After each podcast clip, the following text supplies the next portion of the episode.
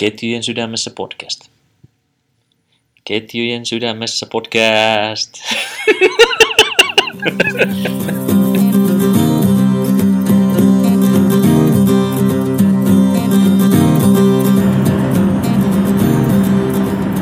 Tervehdys taas, hyvät ystävät. Ketjujen sydämessä podcastilla on ollut tässä vähän semmoista pientä hiljaiseloa.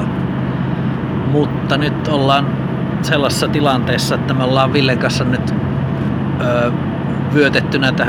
käytettynä tähän autoon kiinni 3 tunnin ajaksi ja ollaan matkalla pari SM-kisoihin ja tästä ei nyt poiskaan pääse, ja kun tuossa toi nauhuri käden ulottuvilla on, niin nyt varmaan voitaisiin jutella vähän frisbeegolfista, eikö niin, Ville? No ehdottomasti, mikäs parempi tässä matkan aikana viritellä ja ajatuksia viikonloppuun mukavaan pariin kierrokseen tuossa, ja matka jatkuu taas Suomen teitä pitkin, että aika paljon on kilometrejä tullut varmaan molemmalle tässä kesän aikana. Mahtavaa kesä ollut pelata kyllä. Niin sä oot hankkinut nyt meille tällaisen asuntoauton, että päästään nyt oikeasti nauttimaan frisbeegolfista vielä paremmin. Mistäs tämmönen idea oikein tuli? No mä en tykkää herätä aamulla, enkä oikein jaksa ajaa aamulla minnekään kisapaikoille, niin totesin, että ihan kaikkien turvallisuuden parantamiseksi ja oman viihtyvyyden lisäämiseksi, ehkä myös sitten saatetaan emänänkin kanssa käydä jossain reissussa, niin tuli sitten hankittua tämmönen Freepark-karavaani. Joo, tässä on ihan hyvästi parille nukkumapaikat ja kamaa saa mukaan niin paljon. Varmaan otat myös kiekkoja mukaan sitten aina kisareissulle, että voi vaikka muutama läkkärän myydä siinä tauollaan.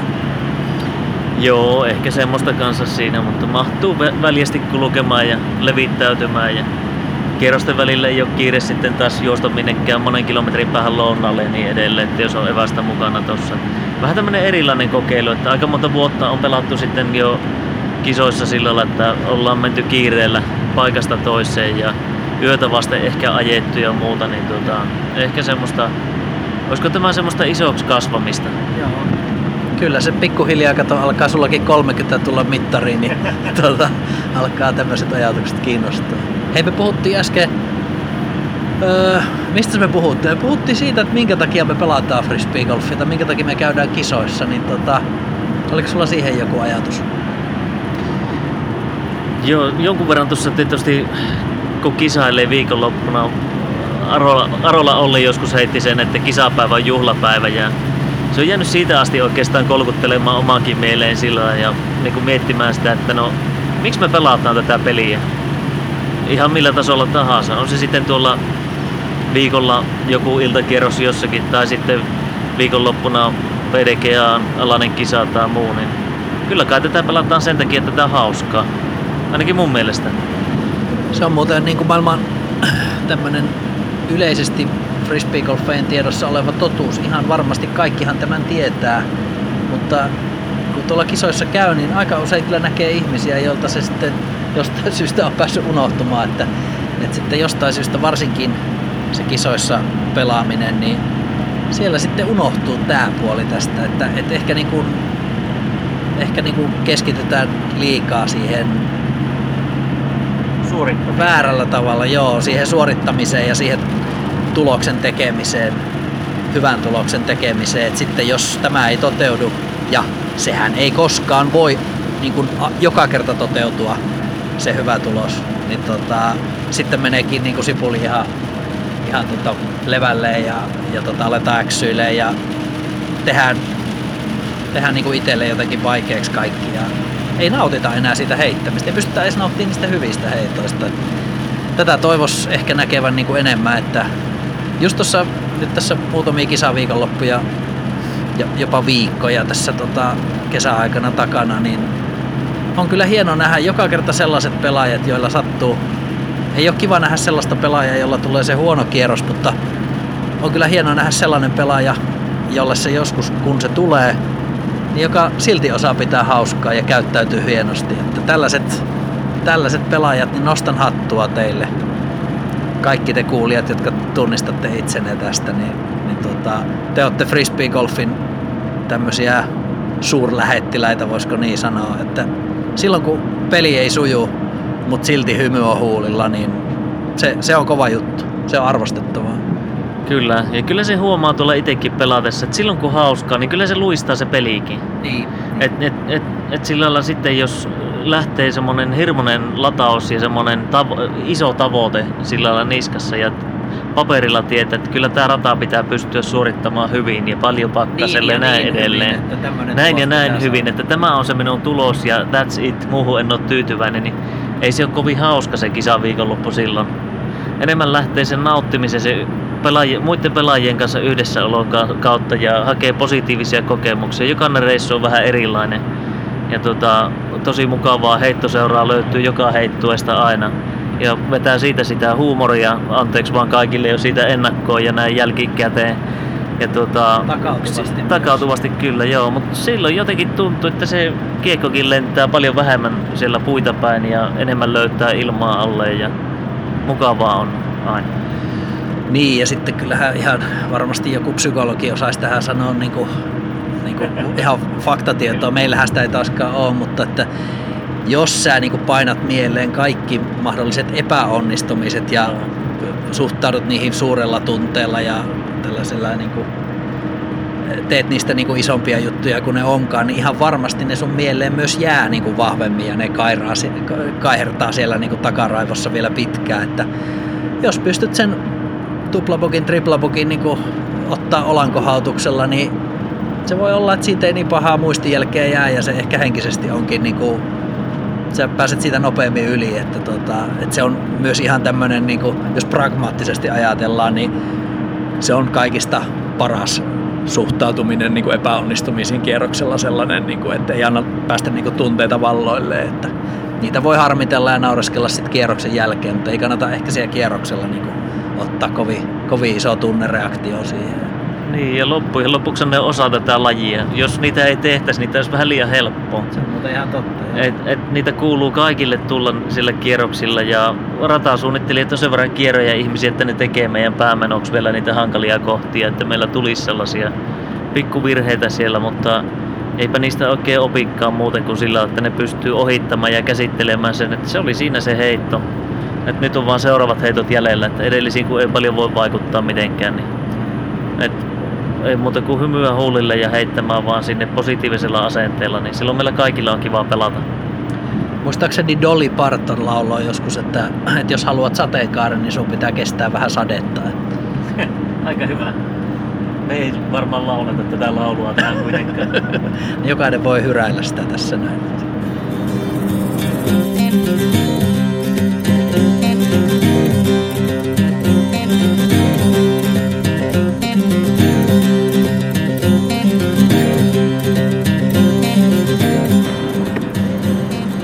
Matka jatkuu kohti Jyväskylää tai itse asiassa Laukaatahan tässä kohti ollaan menossa. Nyt paistaa taas aurinko, oli vähän sateista välillä ja Ville painaa hanaa tuossa vieressä. Hei, sä kävit pelaamassa European Amateur Openin tuossa, oliko se viime viikolla kun se oli? Viime viikolla oli joo. Niin, siellä oli joku ilmeisesti tämmönen onnettomuus, pienimuotoinen kiekko. Onnettomuus tapahtunut. Kerropas siitä.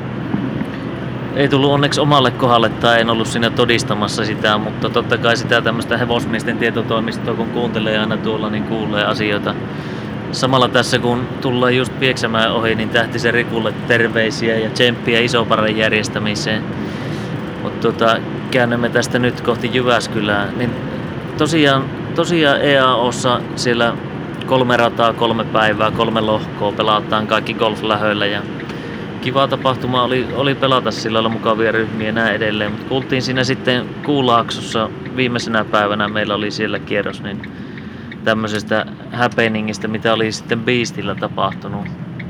Beastihan on puistorata ja väylät menee aika tiukasti siellä lomittain ja siellä on sitten yksi sellainen väylä, jossa tai 2 väylää sillä lailla, että se isommalla numerolla oleva väylä lähtee sieltä pienemmällä numerolla olevan väylän noin 2/3 matkasta. Se on suojaverkko, on siinä tien edessä ja kaikkea. Siinä oli spotteria, oli varmaan kaikilla päivillä siinä paikan päällä katsomassa, mutta kuultiin, että siinä oli käynyt semmonen häpeininki, että siellä oli takaa tuleva ryhmä vetänyt kiekkoa tulemaan ja Ilmeisesti olivat heittoluvan saanut tai sitten spotteri oli spottaamassa jo seuraavan ryhmän startteja näyttämässä punaista sinne.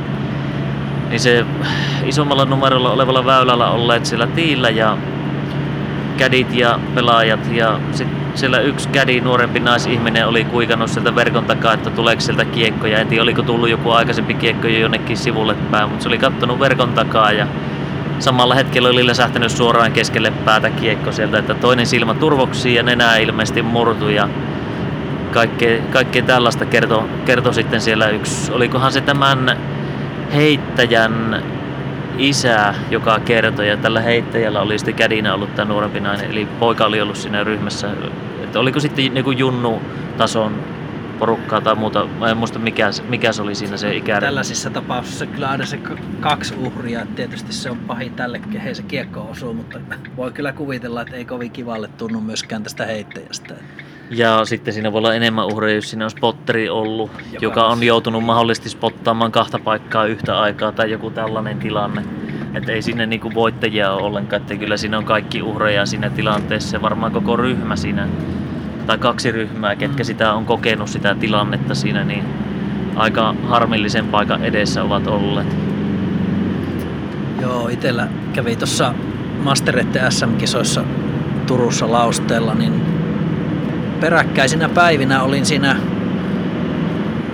väylällä numero 5, vitonen ja onkohan se väylä numero 14, jotka siinä menee rinnakkain. Tämmöinen par nelonen ja sitten par vitonen tulee niin kuin vastapalloon. Ja oli siinä par nelosella seuraamassa muistaakseni toisten heittoja siinä ja siinä oli tämmönen joo, jonkun toisen ryhmän heittoja oli seuraamassa ja sieltä tuli sitten sitä parvitosta tuli vastaan niin naisten ikäluokkaa ja heidän joku heittäjä. En tuntenut kuka oli eikä sillä nyt ole sinänsä väliä tämän tarinan kannalta, mutta hän heitti siinä sitten niin kuin jatkoheittoa siinä väylällä 14 ja mä katsoin, että sitten siinä tämän väylä vitosen reunassa seisoi yksi näitä ryhmän, jota mä olin seuraamassa, niin pelaajia ja hän ei niinku kattonut sinne ollenkaan sinne toiselle väylälle, seurasi tietenkin oman ryhmän peliä siinä. Ja sitten aloin katsoa, että se nainenhan alkaa virittelee heittoa ja mietin, että ei kai se nyt oikeasti heitä, että siinä on kuitenkin ihminen siinä ihan heittosektorilla. Jonkun 50 metrin päässä olisiko ollut. Ja mikäs se oli? Siellä okay. No niin, ei haittaa menoa. Ei tuu päähän, vaikka vaan asiasta puhutaan. Niin. Ja sitten tämä nainen todella sitten heitti tämän heiton ja saman tien kun se lähti kädestä, niin siitä näki, että tämä muuten flippaa siinä tuulessa sen verran, että tämä lähtee ihan suoraan menemään sitä miestä kohti. Ja niin kun, jos muistan vieläkin ne sellaiset kauhuhetket, tämä mies ei siis edelleenkään huomannut, että mitä tässä tapahtuu. Ja sitten jossain vaiheessa mä tajusin, että nyt on huudettava ja huudettava kovaa, huusin varo. Se mies meni pikkasen kyykkyyn siinä, mutta sitten tajusin, että ei riitä vielä, että se kiekko taitaa kuitenkin tulla ihan suoraan päähän ja huusin vaan varoja ja sitten varmaan jonkunlaisen kimakan sarjan vielä siihen perään. Ja saman tien kun mies oli päässyt kyykkyyn, niin tämä kiekko meni hänen niin kuin pään yli. Ihan vielä silleen kohtalaisen kovaa vauhtia, että siinä oli todella ikävä tilanne lähellä. Ja seuraavana päivänä olin itse pelaamassa sitten sitä vitosväylää ja olin heittänyt siinä vitosella oman heittoni ja sieltä taisi miesten 50-pisten ryhmä sitten pelata tätä par vitosta niin kuin vastapalloa ja he pelasivat sieltä jostain niin kuin mutkan takaa, et eivät nähneet varmasti meitä. Ja siellä ilmeisesti kävi sama tilanne, että siellä kiekko kippasi.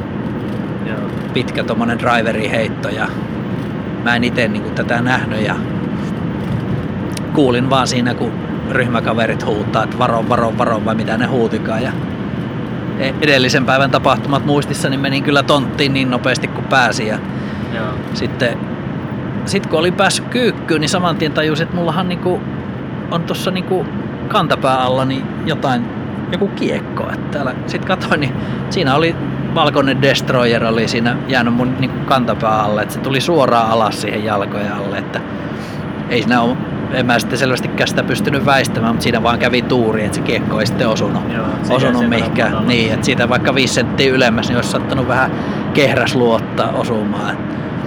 Nämä on tosi harmillisia, että näitä sattuu. Niitä siis sattuu kyllä hämmästyttävän harvoin, ottaa huomioon, miten paljon sellaisia epäonnistuneita heittoja, jotka lähtee sinne suuntaan, minne ei kuvittelisi. Kyllä niin kuin yleisesti ottaen niin pelaajat on kyllä hyvin kilpapelaajat varsinkin niin hyvin vastuullisia, mutta silti niin silloin tällä tulee. Oliko siinä väylässä spotteria tai spottasko se? Ei varmaan spotannutkaan kukaan sitä heitti. Siinä taisi olla silleen, että siinä oli sama spotteri niin kuin näille 2 väylälle, että se antoi tälle vitoselle heittolupaa ja samalla sitten vähän niin kuin tarkkaili sitä, oliko se nyt väylä 14 sitten tämä parvitoinen, joka tuli vastapalloon siinä, että siinä nyt, eihän niitä spottereita koskaan liikaa ole, mutta että kyllähän me joudutaan jättää väkisikin niin kuin pelaajien vastuulle myös paljon. Kyllä. Meillä itse asiassa siinä Julkujärvellä meitä ennen joku puolisen tuntia lähti liikkeelle kanssa yksi ryhmä. Siinä ykkösväylä pelataan semmoisen asfalttitien vieressä. Nykyisin lähtee sieltä tuo ykkönen ja siinä sitten joku ulkoilija luurit korvilla käveli sitten siitä sen ohi ja sinne sitten tiillä kahtoi, että no pitäisköhän ootella vähän aikaa vielä tuossa sanoi, että kun tuo tulono ja kaikki vaan sanoi, että ei kun joo ootat nyt ja no sehän ootteli siinä ja se kerkesi se naisihminen varmaan 90 metrin päähän sinne ja sitten se kahtoi tää pelaaja, että no nyt varmaan voi jo heittää, että ei se tonne mene ainakaan. Kuuluisat viimeiset sanat. Forella vastatuuleen ja kiekko kippasi ympäri aivan täysin tien toiselle puolelle. Hienot liidot suoraan kohti sitä naisihmistä. Ja olisiko 20 senttiä jaloista nilkoista mennyt, eikä yhtään varohuutoa kuulunut sieltä tiiltä siltä ryhmältä sille. Mutta nainen jatkoi matkansa sinne, huomasi, että jotakin rapisee jaloissa. Mutta onneksi ei siinäkään sitten vähän aikaisemmin ollut se heitto tai muuta, mutta ääntä pitäisi pitää kyllä siellä, jos huomaa, että yhtään lähtee linjaa. Se ei maksa mitään se, että huudetaan 3 sekuntia ajoissa se huuto, kun sekunti liian myöhään. Näissä muuten aika usein huomaa sitä, että ihmiset, jotka ei ole itse heittänyt sitä kiekkoa, eli vaikkapa lenkkeilijät sitten, niin ne ei selvästikään tajua, että kuinka vaarallista se on, että he niin kuin suhtautuu monesti siihen just tällaisiin tilanteisiin, jossa jokainen fribaaja on niin kuin sydänkurkussa, että olipa lähellä, ettei käynyt pahasti, että kiekko lentää toisen vierestä, niin he ei ole niin kuin moksiskaan, että no se, ehkä kuvitellaan, että se on vähän semmoinen niin kuin rantafrispi, että voihan se vähän niin kuin tuntuu, mutta eihän siinä kuinkaan käy, mutta tommoinen teräväreonen driveri aika kaukana sellaisesta nopeasta tai rantaläkkyrästä. Joo, kyllähän tätä kuulee tuollakin, sanotaan meillekin joskus Kirkkopuistossa sattuu olemaan näitä muiden lajien harrastajia siellä pullon pyöritystä tai muuta, mitä en tiedä mitä he harrastaa, mutta jos on millä vuosikymmenellä en mä tiedä, mutta sanotaan, että vähän miestä vahvemmissa liikkeellä siellä ja jos ovat keskellä väylää ja heille varoitusta antaa siltä, että hei, tässä pelattaisiin frisbeegolfia, niin sieltä saattaa kuulua, että heitä vaan, että me pusketaan. Joo, kyllä, joo, tämmöinen reteen suhtautuminen. Ja voi olla sitten, että niin kuin, ehkä tähän on vaan semmoinen äärimmäinen versio tästä, että no ei siinä voi sattua mitään, että muoviahan se vaan on. Näissä on muuten se, että jossain vaiheessa käytiin tätä debattia siitä, että pitäisikö tällä niin kuin korvanapit tai kuulokkeet kieltää pelaajilta niin PDGA-kisoissa. Ja nehän on toki niin kuin ne on aika vaarallisia ihmisillä tuolla liikenteessä, kun ne kävelee varsinkin jotkut vastamelokuulokkeet, että sä et kuule yhtään mitään niin kuin ympäristöstä mitään ääniä, että kävelet tuolla, painelet ehkä polkupyörällä, ajelet potkulaudalla millä tahansa ja et kuule, jos kyllä se Friparadalla niin myös kyllä muutaman kerran niin toi forehuuto on varmasti pelastanut pahoilta vammalta, että sit jos sulla on ne napit korvilla, niin kuuletko välttämättä sen? Näinpä se on. Kyllä itse mielellään pidän sillä lailla kaikki aistit valppana tuolla noin, että silmät auki ja korvat auki ja en voisi ajatellakaan, että pistäisin kuulon pois pelistä.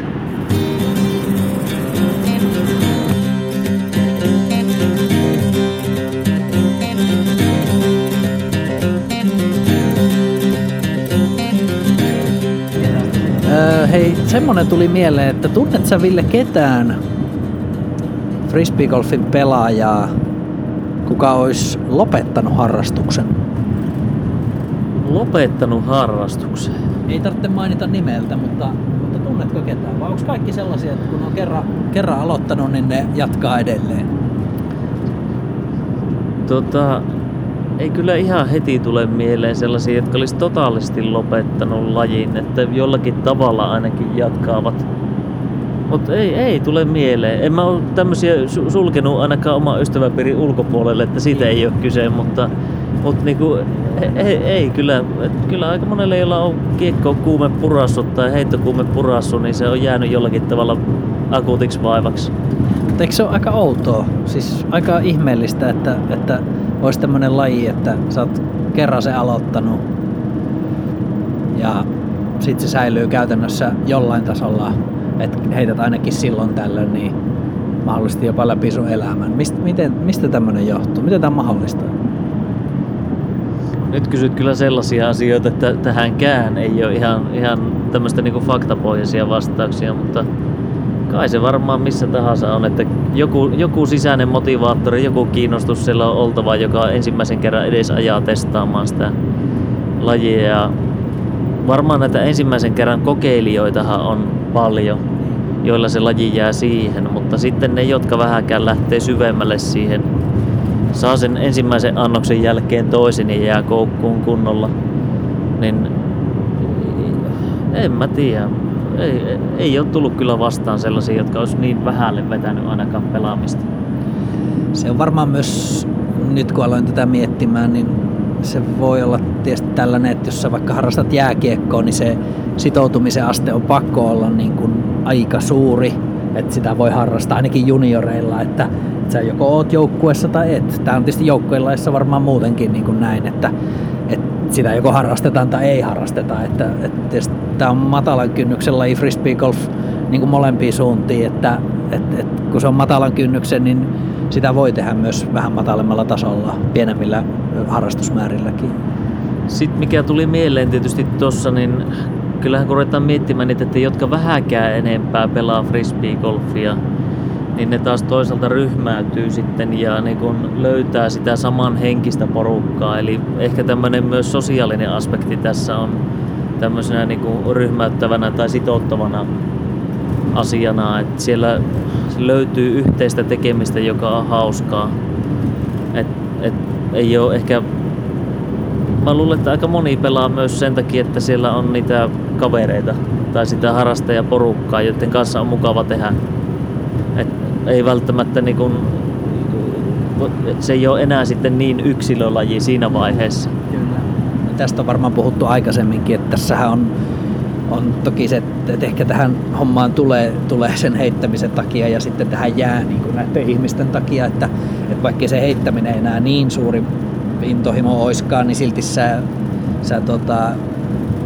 teet sitä ihan sen takia, että näet niistä tulee ystäviä niistä ihmisistä ja sä näet niitä sen heittämisen parissa. Että samahan toimii myös ihmisellä, joka vahvasti huumekoukussa, niin se sosiaalinen ympäristö on ne toiset huumeiden käyttäjät. Ja vaikka sä pääsisit niinku fyysisesti eroon siitä aineesta, niin sit on hankala olla erossa, koska kaikki kaveritkin käyttää. Se on se liima, joka pitää porukan yhdessä.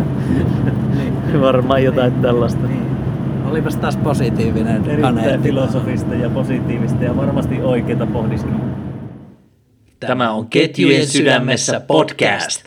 Meillä on tuossa, oltiin äsken elokuussa, oliko se elokuussa, pari SM:n menossa ja nyt ollaan sitten studiossa istumassa naamat vastatusta ja syödään 10. jakson kunniaksi niin Kouvolan lakritsia tässä näin. Älyttömän hyviä lakuja olet löytänyt kyllä. Kiitos. Ja jos Kouvolan lakritsista joku kuuntelee, niin voidaan sopia jotain pientä sponssihommaa. Että.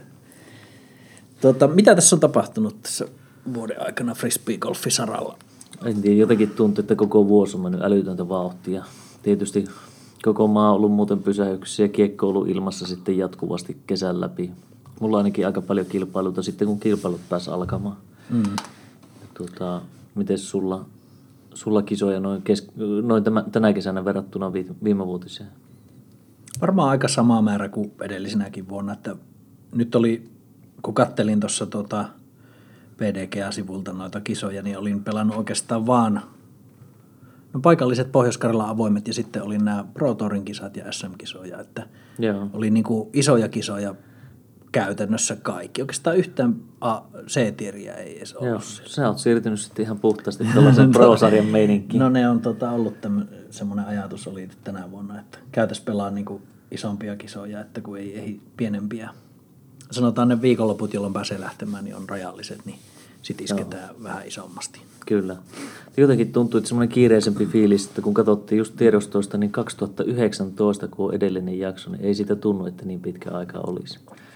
Joo. No toivottavasti meillä nyt olisi tässä sitten jotain patoutunutta tarinaa, mitä päästään nyt purkamaan. Tuosta koronasta tuli vaan mieleen, että yllättävän vähän se kyllä niin kuin vaikutti mihinkään kilpailutoimintaan. Siis silloin viikkokisat oli se silloin talvella, mutta se sattui siihen kevättalveen, jolloin niin kuin ehkä oli muutenkin vähän hiljaisempaa. Että kesäkuussahan avattiin sitten jo ihan niin kuin PDGA-kisoja Suomessa. Joo. PK-avoimethan oli yksi ensimmäisiä kisoja Suomessa, mitä järjestettiin, ja siinä nyt ainakin homma toimi hyvin, ja siitä eteenpäin kai ne lähti rullaamaan ympäri Suomea kisat pitkälti, että ehkä se vaan tiivisti sitten sitä kesäaikataulua ja tarkoitti, että sitten kesällä mökeillä ei käy, vaan käydään sitten kisapaikoilla. Niin. Näkyykö se kisoissa mitenkään se mitä vaikutuksia sillä oli, että oli näitä rajoituksia sitten? Varmaan ihan saman verran täynnä oli kisat, mitä normaalistikin. Jonot saattoi olla jopa isompia. Veikkaan, että Etelä-Suomessa enemmän on korostunut tilanne, mitä meillä päin. Että meillä on ehkä kuitenkin se tietynlainen pelaajamassa, mitä meillä on hakemassa kaikkiin kisoihin, ja siinä ei välttämättä prosentuaaliset määrät ole kasvanut niin kuin tuolla radoilla. Sen verran noissa kisoissa oli ainakin muutosta, että yleisöä ei ollut paikalla, että Pohjois-Karjalan Avoimetkin oltiin jo saatu jonkunlainen semmoinen vakiintunut, että siellä nyt oli semmoinen 20 henkeä seuraamassa ehkä, no alle 50 varmaan, mutta että oli jo monena vuonna silleen saatu katsojia ja yritettiin niin kuin ennakkojutuissa ja kaikessa niin kuin siihen vedota, että tultaisiin seuraamaan, mutta nyt se sitten niin kuin oli aikamoinen vaikutus, että ei ollut sitä katsojaa. Joo, on se sillä lailla. Sekin on 7 kertaa nyt järjestetty kisa ja alkaa olla perinteikäs tapahtuma. Tervetuloa vaan kaikille seuraavina vuosina mukaan. Niin toivottavasti, että ensi vuonna sitten saadaan vähän yleisöäkin sinne. Tuo aina semmoisen pienen oman lisämausteen kuitenkin sitten siihen viimeisen kierroksen kärkikortteihin. Ja on se tietysti pelaajan kannalta nämä kisat on vähän ollut sitten sellaisia, että varsinkin nämä, mitkä lähdetään haulikko lähellä, niin siinä ei niitä pelaajakokouksia ole, että se on vähän semmoinen orpotunne, että sä vaan niin kuin meet sinne väylälle ja sitten sit pelaat kierroksen ja häviät sieltä, että ei, se sosiaalisuus kyllä oli aika vähissä noissa kisoissa. Yhteisöllisyys on ihan nollissa ollut kyllä sen suhteen, sitä on jäänyt kyllä kaipaamaan itse noissa. Ne on kuitenkin niitä tilaisuuksia, minne mennään myös tapaamaan uusia ja vanhoja tuttuja. Kyllä, ehdottomasti. Yksi, mikä tuli mieleen, sulla nyt varmaan siitä puolesta vähän enemmänkin tietoa ja kokemusta, mutta tämä koronan takia oli monet kiekkotehtaat oli seis ainakin Jenkeissä, eli täällä on niin kuin, ja pelaajamäärät ja kiekkojen myynti on kasvanut, että täällä on ollut hyllyt tyhjänä Suomessa ainakin, ja ilmeisesti Jenkeissä sama homma, että tämmöinen kiekkokapelo on ollut käynnissä. Ilmeisesti se on noin isoihin valmistajiin sitten, että tunnetut brändit, niin ne viiään sitten aika äkkiä tuolla ja niiden kysyntä on tietysti sellaista, varmaan kun lajiharrastajien määrä kasvaa, niitä kysytään niitä kiekkoja enemmän ja sitten tiedetään kysyä niitä isoja valmistajia varmaan uusiin liikkeisiin lisää, niin se äkkiä syntyy sitten tuommoinen monttu, että on varmasti kyllä liikkunut tavaraa tänä kesänä. Mutta vaikutti siltä tosiaan, että suomalaisilla ainakin ProDiscuksen kaitsu tuntuu kertovaa aina, että kyllä tavaraa löytyy, että ei kun vaan kaupoille, että suomalaiset valmistajat, ilmeisesti Obsidianillakin löytyy kyllä kiekkoa. Meillä löytyy kiekkoa. Tällä hetkellä just tällä viikolla tehdään lisää itse asiassa nyt, että meilläkin sillä lailla ihan mukavasti verrattuna sitten aikaisempiin vuosiin, että vähitellen alkaa porukka löytää myös meitä sillä lailla, että pieninä merkkinä tietysti kun ei ole laajaa valikoimaa, niin silloin ei voi sitoutua pelkästään siihen, niin. eikä sitä muutenkaan suosittelisi sillä lailla, että niin kuin yksittäiseen merkkiin sitoutuu, mutta varmasti osansa myös meillä näkyy. Mutta se on hyvä, että ihmiset löytää lajia ja saadaan lisää harrastajia ja tarvitaan kohta vaan vähän lisää harrastuspaikkoja, että alkaa olla sitten aika paljon sitä lajikokeilijaa ja muuta, ja liitopäivilläkin puhuttiin tuommoisesta niin kuin aloittelijatasoradoista, että niitä tarvitsisi paljon lisää Suomeen, niin varmasti monella paikkakunnalla on tänä vuonna näkynyt se just, että olisi sitten niille vasta lajiin aloittaneille niitä uusia harrastuspaikkoja. Hei, vielä tuosta kiekkokapelosta tuli mieleen, että tuo Rispiegolf-Suomea jos seuraa, niin siellähän aika hyvin on, niin kuin, ei voi niin kuin välttyä näkemästä aina sitä, kun tulee joku kiekko, jota kaikki haluaa, niin myyntiin keskellä yötä ja sitten sitä valvotaan keskellä yötä verkkokaupassa ja sitten verkkokaupat on nurin ja kuka sai ja minkä verran ja sitten minkä verran ne maksaa 2 päivän päästä, kun trokarit pistää ne sitten myyntiin.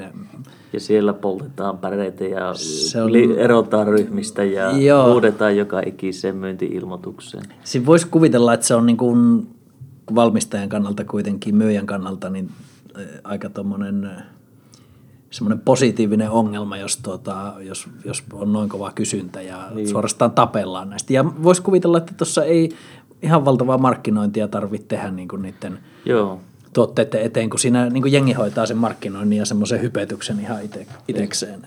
Kyllä, se on, huvittuneenahan sitä on itse seurannut sillä lailla, että kuitenkin varmaan me sedät ei ymmärretä tällaista. Ei tietysti, jos me voitaisiin tehdä vaikka semmoinen Mikko Makkonen series tässä parin viikon sisällä. niin. Sitten mä alkaisin ymmärtää paljon enemmän sitä. Ymmärtäisin sitten, mutta kuitenkin samalla mollillahan siellä painetaan sitä kiekkoa. Että keräilijän näkökulman mä ymmärrän, mutta sitten kun ihmiset puhuu, että he haluaa heittoon sen kiekon, niin okei, joka runissa on pieniä eroja, mutta sen runnin sisälläkin varmasti on pieniä eroja, että onko se sen nimellä varustettu kiekko sitten niin erilainen lennoltaan kuin se basic-malli? No eihän se ole, kaikkihan se tietää, ettei se ole. Niin, mutta hyvä, että on asioita, mistä keskustella sitten tuolla. On, ja siis semmoinen vilpitön innostuminen niin on jotenkin silleen niin kuin olisiko se niinku, meidän siis on hellyttävää, mutta se on sitä kuitenkin jotain hienoa, että jaksetaan olla niin innoissaan jostain muovinpalasesta, että toisaalta sellainenkin kuuluu tähän lajiin. Joo. Sitten toisaalta mä ymmärrän taas näitä, jotka niin värjäyttää kiekkoja, ne on taas uniikkeja ja muuta, ja se on sillä lailla niin kuin, että on tosi siistiä, kun porukalla on semmoisia väkissä ja näkee, että hei, ne heittää myös niillä. Ja, kyllä. Että niin kuin, se on ehkä mikä kolahtaa itselle taas sitten. Se olisi muuten hienoa, kun olisi omat kiekot. Kyllä mullahan taitaa olla kaikki tommosia stock-stämppejä, että mä oon niinku todella laiska sellaisen suhteen, että ne olisi jotenkin persoonallisia, mutta olisi kyllä upea, kun olisi sellaiset kiekot itsellä, että ne olisi kaikki vähän niin kuin, että siitä näkisi, että tuo on se kiekko ja kyllä. Että kenelläkään muulla ei ole samanlaista. Se olisi kyllä siistiä.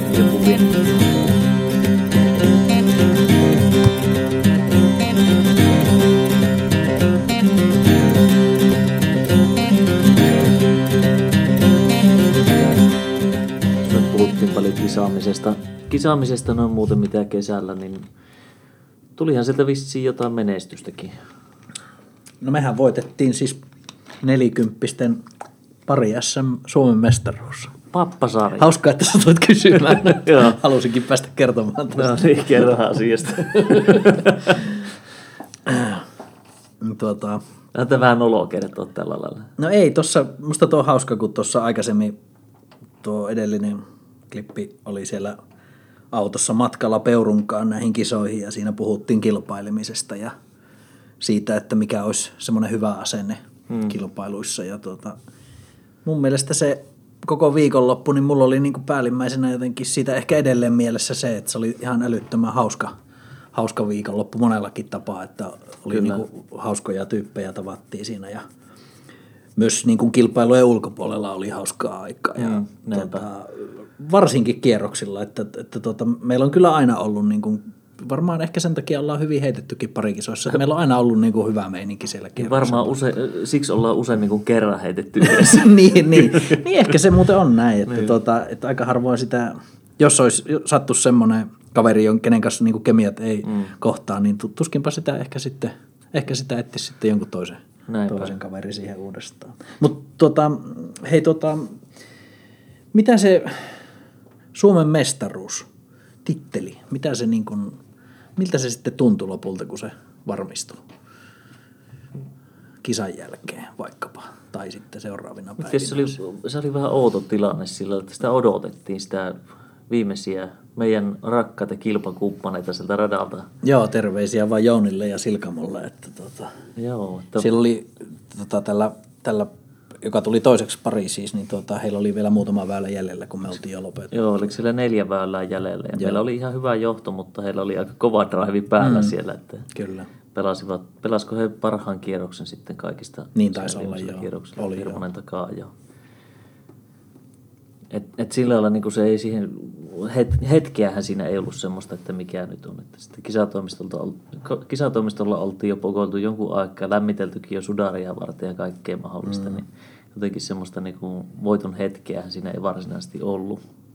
Muuta kuin että nähtiin, että okei, nyt ne ei voi mennä enää ohi. Kyllä. Et sillä lailla se ei konkretisoitunut voittamiseen. Ei, eikä sille ollut semmoista yhtä hetkeä, jolloin tämä niin kuin olisi niin kuin tullut niin toteen, mutta jotenkin musta se, mä muistan sen kisan lopun, kun me otettiin vielä Tafsotissa bogi siihen viimeiselle väylälle. Pelattiin nyt se kuitenkin ihan kelvollisesti, mutta jotenkin, että ei siitä jäänyt semmoinen paha fiilis sitä bogista, mutta muistan, kun se niin kuin viimeisen putin laitoi sisään, niin tuli niin semmoinen tyytyväinen olo koko siitä viikonlopusta, että oltiin pelattu niin kuin tosi hyvin ja jos oli tullut epäonnistumisia, niin oltiin aina niin kuin noustu niistä ja se on vähintään seuraavalla väylällä sitten paikattuna. Ja jotenkin oli niin semmoinen, että ei sitä oikeastaan ollut enää mitään väliä. Kun mä siinä tuuletin tai halattiinko me siinä, niin sitten joku siinä sanoi, että no ei ole vielä varma. Mä sanoin, että on varma, että varma on se, että me pelattiin ihan niin hyvin kuin me osattiin kerrankin. Niin, kyllä. Ja nyt se tuntui voitolta. Että nyt ei ryynätty taffissa. Niin, nimenomaan. Sillä lailla niin kuin pelillisesti onnistui ja niin kuin sanoit tuossa aikaisemmin, että niin kuin hauskaa oli. Se hauskuus tarttui varmasti monen muuhun ryhmään kanssa siinä ja oltiin itseämme siellä harrastamassa. Kyllä. Siinä on siinä tämmöisen tittelin saavuttamisessa sinänsä, niin jotenkin vähän tuntuu, että se merkkasi ehkä, niin kuin, ehkä jopa muille ihmisille enemmän kuin itselle, että eihän kukaan niin kuin tällaista määrää niin kuin pelaisi jotain lajia ja harjoittelisi ja kävisi kisoissa. Ja jos sulla olisi vaan niin kuin ainut tavoite, että mä voitan jotakin niin kuin tämmöisen Suomen mestaruuden. Tai varmasti siis sellaisiakin ihmisiä on, mutta et en mä ainakaan jaksaisi tehdä sitä työtä, ellei se matka, eli se harjoittelu, pelaaminen, kaikki tämä, niin olisi mukavaa. Niin, että kyllä se pitää olla palkintoa koko ajan oikeastaan. Niin. Ja yhtä hyvinhän siinä voi käydä niin, että sä et ikinä saavuta sitä, että se olisi sitten kauhea pettymys, jos se on ainut asia, mitä tässä tavoitellaan. Että se on totta. Omalla kohdalla sillä lailla, kun kysyt tuntemuksista ja muista, niin varsinaisesti semmoisia, ei sinne sellaisia tuntemuksia isommin tullut, mutta kun sanoit niin kuin just, että muille voi merkata enemmän se. Sitten myös niin kuin aika nopeasti myös mietti sitä, että tämä on aika hyvä asia niin kuin myös alueellisesti. Totta kai, joo. Että jos me lähdetään miettimään sitten kaikkea tämmöistä niin kuin harjoittelumahdollisuuksia ja muita vastaavia, niin kaikki tällaiset pienet jutut niin voi auttaa sitten siinä eteenpäin koko sitä porukkaa, mikä tällä alueella treenaa yhdessä ja pitää hauskaa yhdessä ja, kyllä. ja harrastaa lajia. Ja ehkä semmoisia ajatuksia tuli niinku itsellä jonkun verran mieleen sitten siinä. Kyllä, joo. Niin sitä, mitä tuossa ajoi ehkä takaa, niin oli just se, että se on myös jonkunlainen sellainen niin kuin Sitten sulla on niinku tämmöinen onnistuminen, virallinen, vähän kuin saisit jonkun todistuksen siitä, että olet joskus osannut joskus niinku tätä hyvin, että se on ehkä semmoinen jonkunlainen perustelu itselle ja ehkä muillekin siitä, että olet ollut poissa kotoa ja niinku ehkä laiminlyönyt jotain asioita, joita olisi voinut tehdä niinku sen frisbeegolfin takia, että että siitä sellainenkin puoli sillä voi olla. Joo, tästä aika hyvä, tuli mieleen heti tästä, kun sanoit, että on poissa kotoa. Sulle tuli heti viesti kotoa, että no menihän se ihan hyvin. Miten se meni oikein se viesti? Niin se oli jotenkin, että ilmeisesti kotijoukot oli kattonut niin, että... Eikö kakkoskerroksen tuloksia kattonut? Niin vai? Pelkästään, että noin hyvä nelonen kuitenkin, niin. Mutta että varmaan vähän harmittaa, että jäitte heito pronssista niin. Ja sitten joutui laittaa viestiä, että katsottaisiin vielä uudestaan se Kyllä. tuloshomma. Vai olisiko se ollut pelkästään kolmannen kerroksen tuloksia sitten tai joku tämmöinen? Varmaan sen viimeisen kerroksen tuloksia, että siinä oltiin ehkä neljänsiä. Joo. Sitten. Joo. Se oli jotenkin hauskaa. Tämä on Ketjujen sydämessä podcast. No Ville, milloinko sä lähet mulle sponsoriksi? Vetäisinkö oikeasta narusta? No joo, vai sponsoriksi. Nyt kun ollaan käsitelty kaikki tämmöiset tittelit ja muut vastaavat, että on niinku jotakin vyötäröllä. Mä muutaman kerran puhunut ihmisten kanssa, kun ne puhuu just sponsoroinnista, niin mä haluan puhua aina taas yhteistyöstä. Joo. Ja varmaan aika monella toimijalla, on se mikä tahansa firma tai mikä tahansa laji tai muu, niin siellä ehkä haluttaisiin ajatella myös sitä yhteistyönäkökulmaa. Niin sä haluaisit, että mäkin antaisin tähän diiliin jotakin. Että... Se on vähän outo ajatus. Aika outo juttu. Kuitenkin kaikki palautuu loppupelissä siihen, että kaikki hyötyy siitä jotakin. Sponsorointi kuulostaa aina vähän semmoiselta yksisuuntaiselta. No mitä se on se hyöty, niin yrityksen näkökulmasta, kiekkovalmistajan näkökulmasta vaikkapa nyt tässä tapauksessa? No jos otetaan mikä tahansa liiketoiminta, niin mikä sen tavoite on? No siis monestihan ajatellaan, että se on tuottaa niin kuin taloudellista hyötyä, Joo. mutta voi sillä olla muitakin tarkoituksia. No voi. Jos nyt lähdetään siitä, niin, että se on tämä taloudellinen. Yleensä se on se, joka sitten mahdollistaa ehkä niitä muita asioita. Niin kyllähän voisi kuvitella, että silloin sen yhteistyökumppanuuden kautta niin jollakin tavalla se liikevaihto paranee ja sitten on mahdollisuuksia ehkä tukea niitä toimijoita paremmin tai tehdä jotakin muuta hyvää. No millä tavalla tämmöinen pelaaja voi niin kuin auttaa kiekkovalmistajaa myymään enemmän kiekkoja? No jos otetaan vaikka Brodie Smith esimerkiksi, niin kyllähän se on tuonut älyttömän määrän näkyvyyttä Discraftille. Enemmän kuin kukaan pelaaja varmaan koskaan. Uusia ihmisiä. Niin kuin, ja tietysti myös frisbeegolfille. Kyllä. Niin. Et, niin kuin se on yhdenlaista näkyvyyttä, somenäkyvyys ja muu semmoinen rummuttaminen. Ja... Mut onko Discraft myynyt enemmän kiekkoja Brodie Smithin takia? Niin kuin merkittävästi enemmän kiekkoja. Datahan mulla ei ole siinä, mutta Brodie Smithin omalla leimalla myyään kiekkoja. Niin edelleen, että varmasti. Hänhän ei ole taas sitten niin kuin mitenkään menestynyt freebuyanaa vielä ainakaan oikeastaan millään tavalla. Joo, että mut ehkä siitä ei olekaan kyse, että siinä on vain jonkunlaisesta, hänellä on niin paljon ollut seuraajaa aikaisemmin ja varmaan ajautuu sitten lajin pariin ja kun kerran saa sieltä vinkkiä, että minkälaista kiekkoa hän heittää ja lähdetään oikeastaan rakentamaan frisbeegolfaa ja hänen videoiden kautta, niin se voi olla monelle sitten tämmöiselle lajialoittajalle aika hyvä lähtökohta. Mä näen paljon niinku pro-tason videoita tuolla, niin eihän me voida sellaisia olla suoraan ainakaan. Silloin on ehkä hyvä nähdä tuollaisia kasvutarinoita samalla. Niin, että se tarina on kiinnostava. Niin, siinä varmasti on. Se, että seurataan, että miten nopeasti se kehittyy. Että okei, ihan kohtuullisen hyvä valmentaja on mukana siellä. Tarina on kiinnostava ja siis hänellä on paljon seuraajia somessa, mutta myykö se kiekkoja vielä? Siis niin kuin, korreloiko se sitten siihen kiekkomyyntiin suoraan tämmöinen vielä? Millä tavalla se saadaan sitten niin kuin oikeasti jengi tekemään se ostopäätös ja ostamaan sen kyseisen valmistajan kiekkoja sitten? Niin. En tiedä. Kuinka se tapahtuu? Yhdistettynä McBettiin, niin sen jälkeen kun hän vaihtui tallia, niin aika paljon lähti Discraftia käyttöön ja nimi nousi ehkä uudestaan esille sillä vanhana isona valmistajana. eri tavalla mitä aikaisemmin, että se ehkä tuli vaan kaikkien tietoisuuteen enemmän. Onhan se ollut olemassa. Kyllä se varmaan niin kuin pelaajien tietoisuudessa oli niin kuin koko ajan. Mä sanoisin, että ainakin täällä Joensuussa niin se oli hyvin harva pelasi Discraftin kiekoilla ennen kuin McBeth. Oli muutama kaveri ja heille jo puoliksi niin kuin naureskeltiin, että ihanko oikeasti pelaat noilla. Niin. Tekisi mieli sanoa, että tässä oli ihan semmoinen asenneilmastonmuutos. Sen jälkeen, kun McBeth otti sponsoroinnin, niin yhteistyökumppanuuden. Niin. Kyllä, juuri. Sen jälkeen se oli ihan yleisesti hyväksytty ja hyvin monella yhtäkkiä ilmestyikin sitten Discraftia ja väki. Että varmasti tällaiset esikuvat niin jonkun verran luo sitä markkinaa ja ainakin ravistelee sitä jollakin tavalla, herättelee.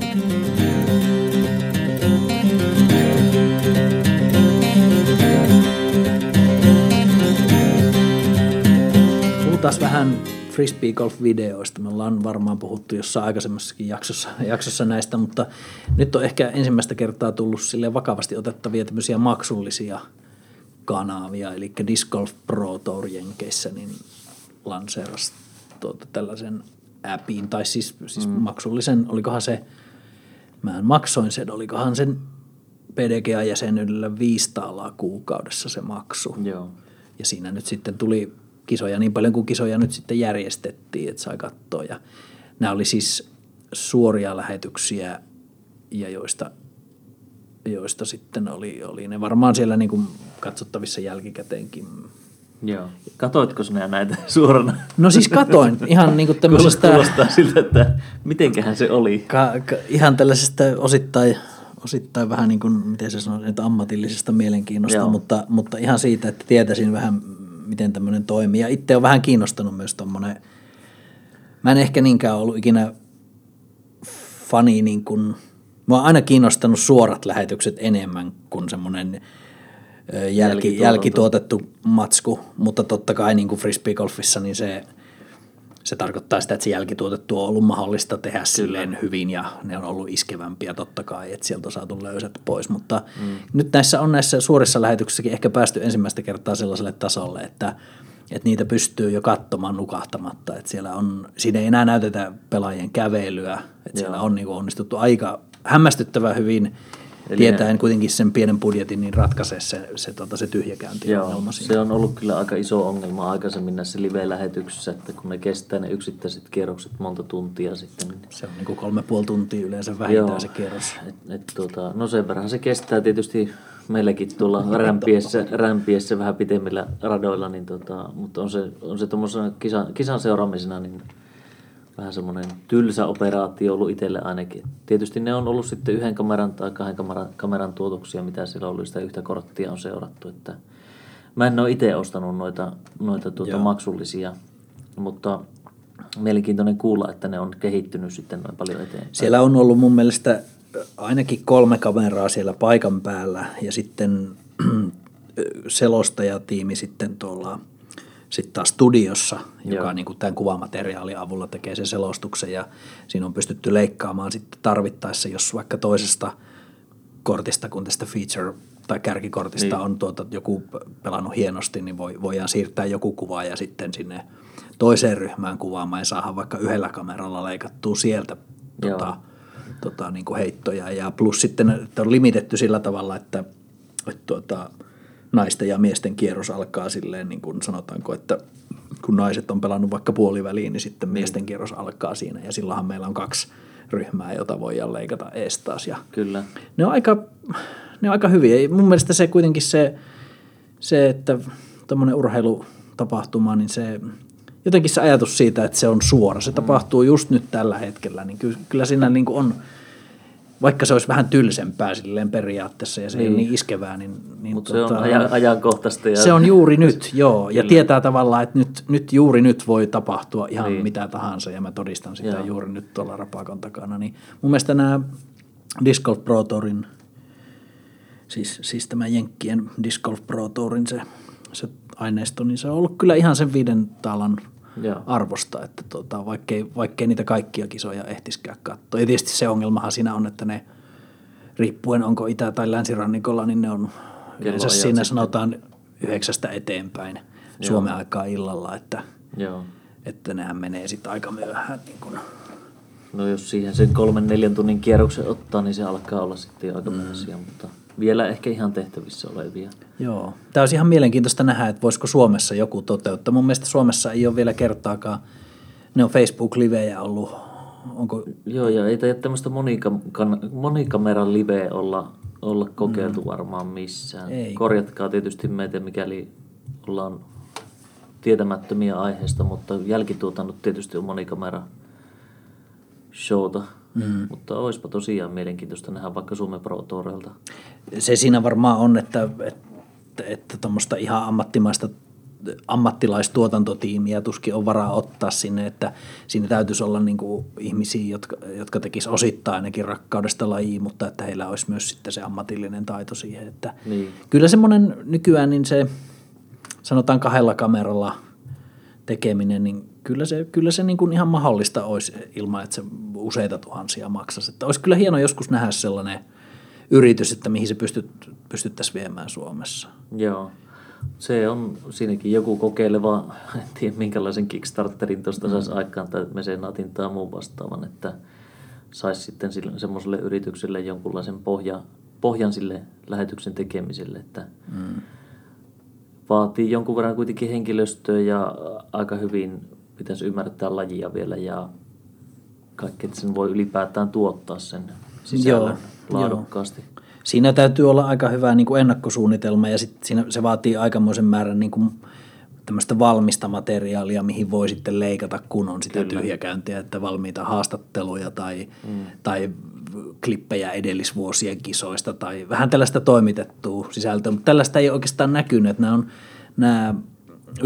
nämä jälkituotetut frisbeegolf-videot Suomessa, niin ne on aika sellaista, miten se sanoo, suoraa toimintaa, että siinä näytetään ne heitot ja ei siinä oikeastaan mennä yhtään sen syvemmälle siinä, että olisi kiva nähdä jotain sellaista toimituksellista aineistoa. Mutta se sopisi ehkä enemmän just tähän live-tilanteeseen, kun siellä on sitä tyhjäkäyntiä, että tietysti odotus on siitä, että jos minä haluan katsoa jonkun tietyn kisan kärkikortin pelaamisen, niin no se on ihan hyvä, että se on silloin puristettu nippuun, mutta live-yhteydessä niin tuo olisi ihan mielenkiintoinen. Ei löydy ehkä näistä käsistä tekijöitä mutta olisipa tosi kiinnostavaa katsoa. Niin, meillä on jo ihan tämmöisiä niin kuin ansioituneita tuotantotiimejä Suomessa, mutta he on niin kuin ihan puhtaasti keskittynyt tähän jälkituotantoon. Ainakin tällä hetkellä. Olisi hauska nähdä, jos joku ottaisi sen ensimmäisen askeleen. Jonkun täytyy olla se ensimmäinen. No näinhän se on. Kuuntelet Ketjujen sydämessä podcastia. Siinä oli Ketjujen sydämessä podcastin 10. Voisiko sanoa juhlajakso. Vähän ehkä sekavia ajatelmia. Oli varmaan niin paljon patoutunut kaikkia juttuja, että ei saatu kaikkia ehkä ihan maailman järjestelmällisimmin nyt ulos tässä. Mutta... Joo, ja tuotantoaikajaksolle muutama kuukausi tässä, että ensimmäiset pätkät sieltä kesän kisoista ja nyt alkaa olla tosi pimeätä pihalla. Mutta toivottavasti saadaan nyt talven aikaa ehkä vähän lisääkin näitä ulos. Joo, kyllähän frisbeegolfista voi jutella lämpimässä sisätiloissa. Se on itse asiassa ihan siedettävää puuhaa tällä hetkellä vuoden aikaa ajatellen. Näinpä. Eiköhän noita kisavideoita kanssa ole tulossa erilaisista tuotantoporukoita pihalle, niin varmaan talven pimeät illat menee rattosasti lajin parissa jollakin tavalla. Joo, ja yritetään saada vielä toi Pohjois-Karjalan Avoimien finaalikierros, miesten finaalikierros niin ulos ja selostettua jossain vaiheessa tässä. Niin. Joo, sillä on kovia heittiä tulossa, niin seurailkaahan Joen Litokiekon YouTube-kanavaa ja varmaan huudellaan myös tuonne eri somekanaville sitten myös siitä. Joo, kiitos kun kuuntelitte ja palataan asiaan. Mä Makkosen Mikko ja vieressä istuu. Niin vaan laitetaan. Hyvää syksyä kaikille. Hei hei. Moi.